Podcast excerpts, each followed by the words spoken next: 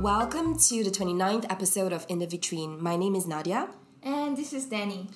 And today we're going to talk about the impending lockdown. Well, we're not calling it lockdown, we're calling it a circuit breaker, which I actually really like because it sounds much more active than lockdown, which I find really passive. Like, everything just stops. Whereas with circuit breaker, it feels like we're doing something towards a goal. I mean, of course, it's like the same thing, but you know.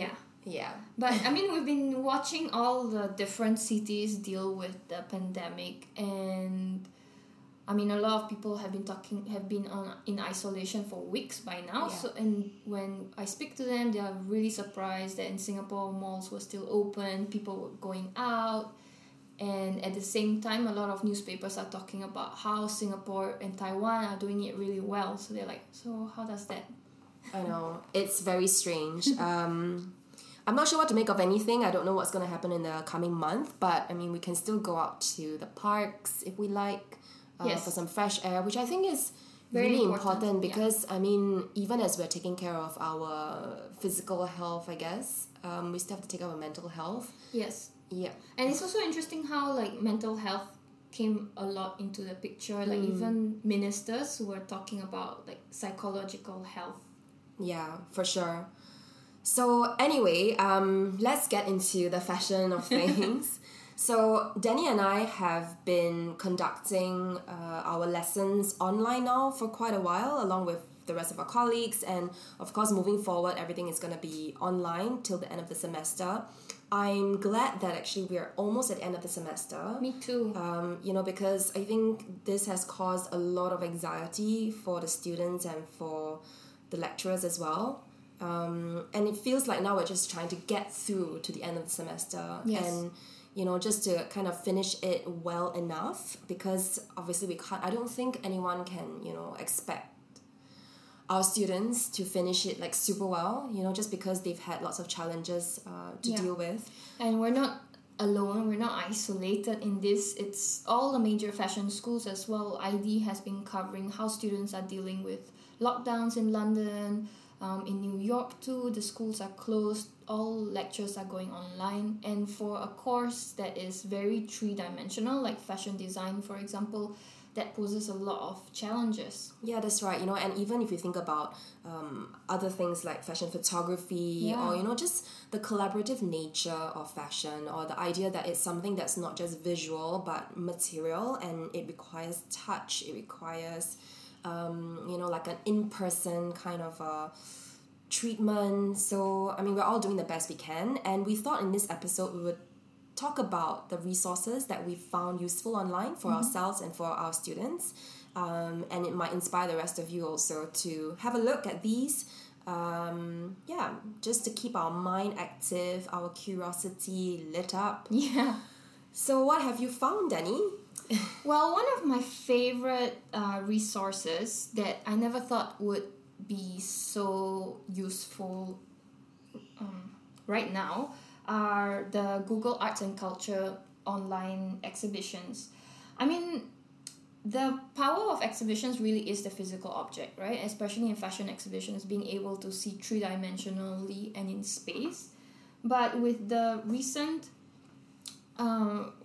situation, a lot of museums are having to close. So actually this puts forth the whole digital conversation even further, where museums and institutions are trying to think how can they reach their viewers and engage their viewers with all the materials they have. And one resource that I will highly recommend is the Fondazione Gianfranco Ferre on the Google Arts and Culture. I download the app on my iPad. You can also look at it on your laptop. But what I love especially is the specific exhibitions that they did. For example, there's this one about Ferre's inspiration and impressions of India. And they show a lot of amazing historical images that he used as reference for his collections and his travel sketches and photographs that he took when he traveled India. And you can see his love for the color, the material, the drapery of Indian textiles and garments, and how he translated that into all these amazing collections in the 90s. And there's like various exhibitions from that same foundation. I think that his is one of the best ways that Google Arts and Culture has been used. Sometimes the exhibitions are just images and text, which is just like a website. So I think that is the danger, not the danger, but the downside of all these online resources, that they often just seem like a blog post or a website that you're just scrolling through, you know? Right. It's not a simulation of like the real exhibition. Yeah. But I've also gone into exhibitions where you can see the gallery. It feels like you're in the gallery, yes, and you can move around. And yes, honestly, I don't like that because it makes me feel woozy. And I'm like, okay, where am I going now? I'm supposed to go left, go right. You know, it's like when you're trying to buy a house or rent an apartment, right? And then you have these tours you can do, or like on Google Street Maps kind of thing. Yeah. Well, we can actually see on the Museo Frida Kahlo, Circe, our head of school, Circe's exhibition, which I helped her with in Mexico City. And you can do that. Like, you can look at all the panels, and it's really high. No, it's not that high quality. Yeah, but you can kind of make out what they're writing. Yes. Yeah, but you know, it's not like a, I don't know, because the thing is, because you navigate it yourself, it's not like a video, so it is as good as you navigate it. And you know what I mean. So like, if you have, I don't know, if you have great dexterity, I'm not sure how to describe this. The way you move, because sometimes I find that when I'm moving from gallery to gallery, then I end up going to the ceiling. You know, or I end up going to a wall, and I'm like, how do I get back down? You can look at the lights. Yeah, which is kind of nice, but then, you know, there's like always that moment of panic, and then the inevitable point when you're like, oh, I wish I could just go and visit it already. Yeah, you know. But of course, there are some other things in Google Arts and Culture that I like, and I always like the behind the scenes kind of stuff. And if you go to the artsandculture.google.com website, or like Danny said, you can download the app, they have this section called a new kind of fashion film. And I think this is pretty cool because it's, you know, everything in 360 degree, and I believe they do the turning for you, which I like, because I really don't like using my fingers to move through the galleries. So you can see things like, you know, the conservation lab at the Met in 360 degrees. You can see Vivienne Westwood's Boucher, I think, corset from the Vienna Museum. You can see Coco Chanel's black dress from the Musée des Arts Décoratifs as well. And yeah, they have just a lot of examples. And even like from the Kyoto Costume Institute, the Comme des Garçons sweater and skirt. Fabulous. Yeah, so the thing is, when you click on that, then you go into YouTube. So it actually doesn't reside directly within Google Arts and Culture. Okay, so it links you outside of it. Yeah, and I'm just going in now and seeing what it looks like. So it's pretty cool, but I'm not sure whether, you know, like I said, it's the ideal experience. No, you know? I mean, these are all compromises, right? For sure, yeah. And I think we need to, I guess, remember that. Okay, I need to remember that, because something is better than nothing. And if we are physically, geographically isolated, well, at least our mind can wander, you know, and our mind can go to all these beautiful things. I'm actually wondering what will happen if we don't have an internet connection. I think that would make people freak out, because I think we're so keen on doing that now, just to keep sane. Yeah. An escape, right? An escape, yeah, definitely. And I noticed here, so I created a profile on Google Arts and Culture, so sometimes they will curate like a feature in the front page, and there's this one. I didn't realize that they even do music. So here you can sit back and listen to Beethoven, which is an unofficial mashup of Beyonce and Beethoven. Wow, that's so clever, Beethoven. Well, I also noticed that beyond Google Arts and Culture, there are, you know, all these, I mean, everyone is trying their best to keep like the programming alive, or just to be active. And, you know, we were supposed to go for the opening of this new gallery at the Asian Civilizations Museum in Singapore. And I remember, like, we were invited to the opening, and then it was pushed back, and then it was like a new kind of format where it was like a free and easy walkthrough. And then when we went from like 25 persons gathering to 10 persons gathering, then it was changed again. And then finally they were like, you know what, we're just gonna not do it because it's just not going to happen. Yeah. And then it was going to open to the public, but now it can't even, because now all museums have to close. Yeah, I was really looking forward to it. Yeah, and I'm just wondering about how everyone must feel like, you know, you're putting in all these contingency plans, and you're planning like based on what's happening, and you have to adapt and adapt.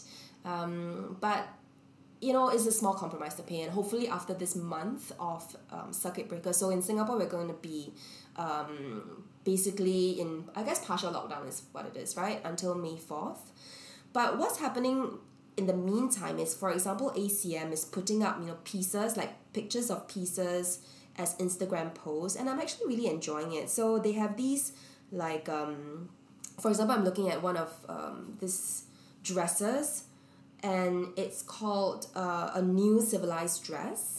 And they have these like little snippets of information and say like, this is pioneered by educated urban women. Modern ensembles like this, worn by Republican era women, were dubbed new civilized dress. It's like a cheongsam, but I believe it's pretty loose at the bottom. I say I believe because they only show the intricacy of the embroidery on the top half of the body. So they didn't show the whole. No, and I think that's what is, you know, the pity, right? Like when you go to the museum, you know, you're excited to see. It's like everything that you put on social media is usually like a teaser of what you can then get in real life. Yeah. But it's better than nothing, and I enjoy like the pale pink background they used.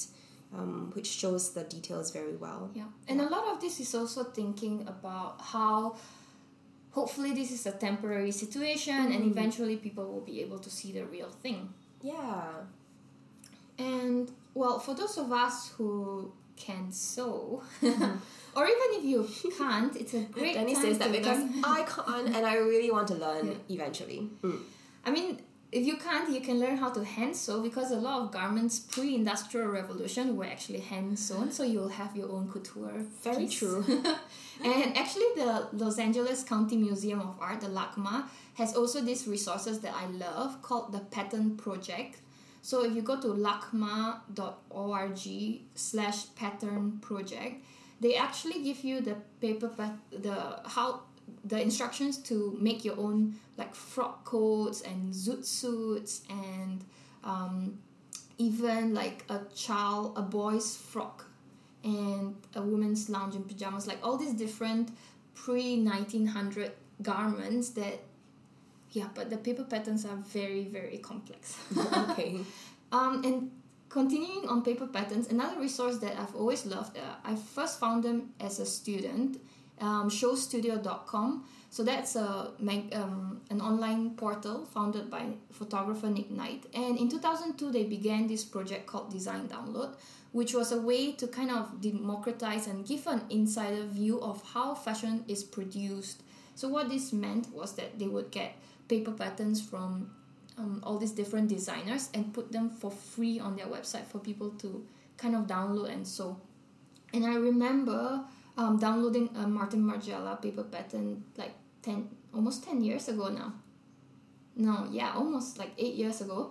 And now you can even download the latest paper pattern that they put in was a Christmas gift last December by Sarah Burton for Alexander McQueen. And it's this gorgeous dress with lots of panels and like big leg of mutton sleeves.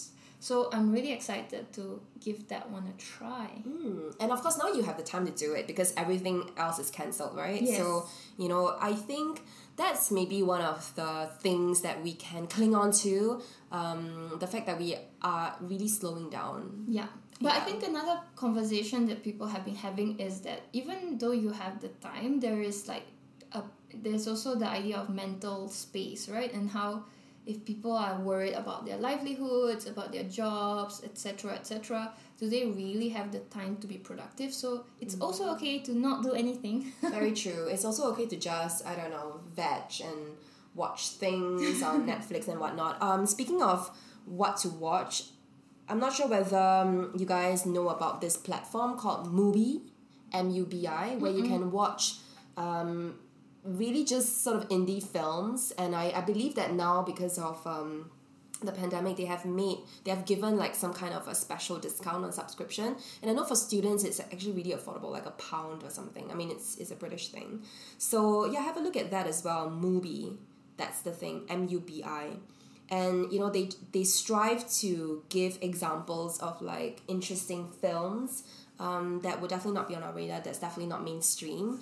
But, you know, we always say, as Diana Vreeland wonderfully put it, the eye has to travel, right? So, yes. Yeah, beyond just looking at fashion, what else can we do? What else can we look at? What else can we be exposed to that will help to keep our mind alive, help to keep our thinking fresh? So, yeah. So, actually, Danny's visiting the website now, and it's... something about how it's handpicked films. There's one new one uploaded every day. Yeah, so why not give it a go? Yeah. And actually, I think recently, Danny was telling me about some other podcasts that, you know, we can listen to relating to fashion. Yes. Do you want to talk about that? Well, I listen to quite a lot of podcasts, but recently there was this fabulous interview with this lady called Melissa Leventon about the Queen Sirikit of Thailand collection. So right. Queen Sirikit, I think last year when we went to the fashion symposium, there was somebody from the Queen's Museum. Yes, and I actually went to the museum, if you remember. Yes. And I think I got you back the post-its. Yeah, I mean, when I went to the museum, to be honest, there wasn't a lot to see. I think there was like a batik exhibition. There was some like hands-on things to do, but you know, it's not by any means like a large museum. Mm. Although they are really innovative, I think, in the shops. Like, you know, that poster was very cute, right? Yeah. So it was like the dresses and stuff that they used. But something that was fascinating about Queen Sirikit is that she did this long tour of Europe and America, and to dress for the tour, she engaged Pierre Baumann to do a lot of couture pieces for her. So this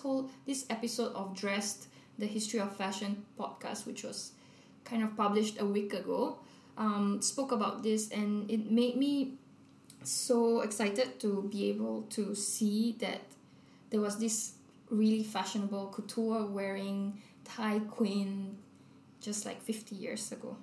I mean, she's still alive, but I mean, she did all these garments for herself 50 years ago, and I can't wait to see them in person one day. Mm.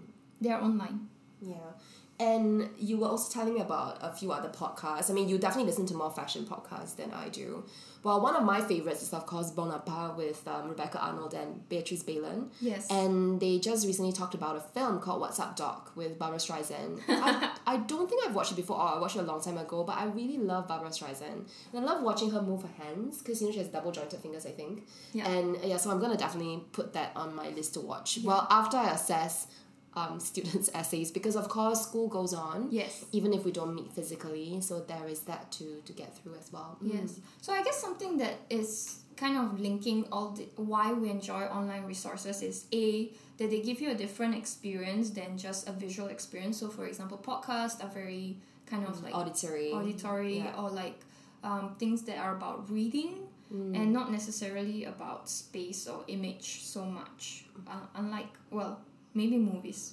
Yeah. And I also enjoy how when I watch something or read something or look up something online, then I tend to go down the rabbit hole and just, you know, find out more and more information, sometimes really tangential ones, you know, but these are what makes things fun and fresh, right? And they always give me new ideas, you know, for what I want to research or what I want to think about or what I want to share with my students. So, yeah, it's pretty good. And I guess we just have to make the best of what we have. Yes, right now. Mm. Okay, so I think that's all we have for this episode. It's a bit meandering. We're just kind of, you know, starting our, ascent, I don't know what it is, easing in maybe to our circuit breaker month in Singapore. But we look forward to bringing you more content. And if you like what you listen to, please subscribe to us on SoundCloud, Spotify, and Apple Podcasts. And of course, we always... upload images relating to our episodes on our Instagram account at In The Vitrine.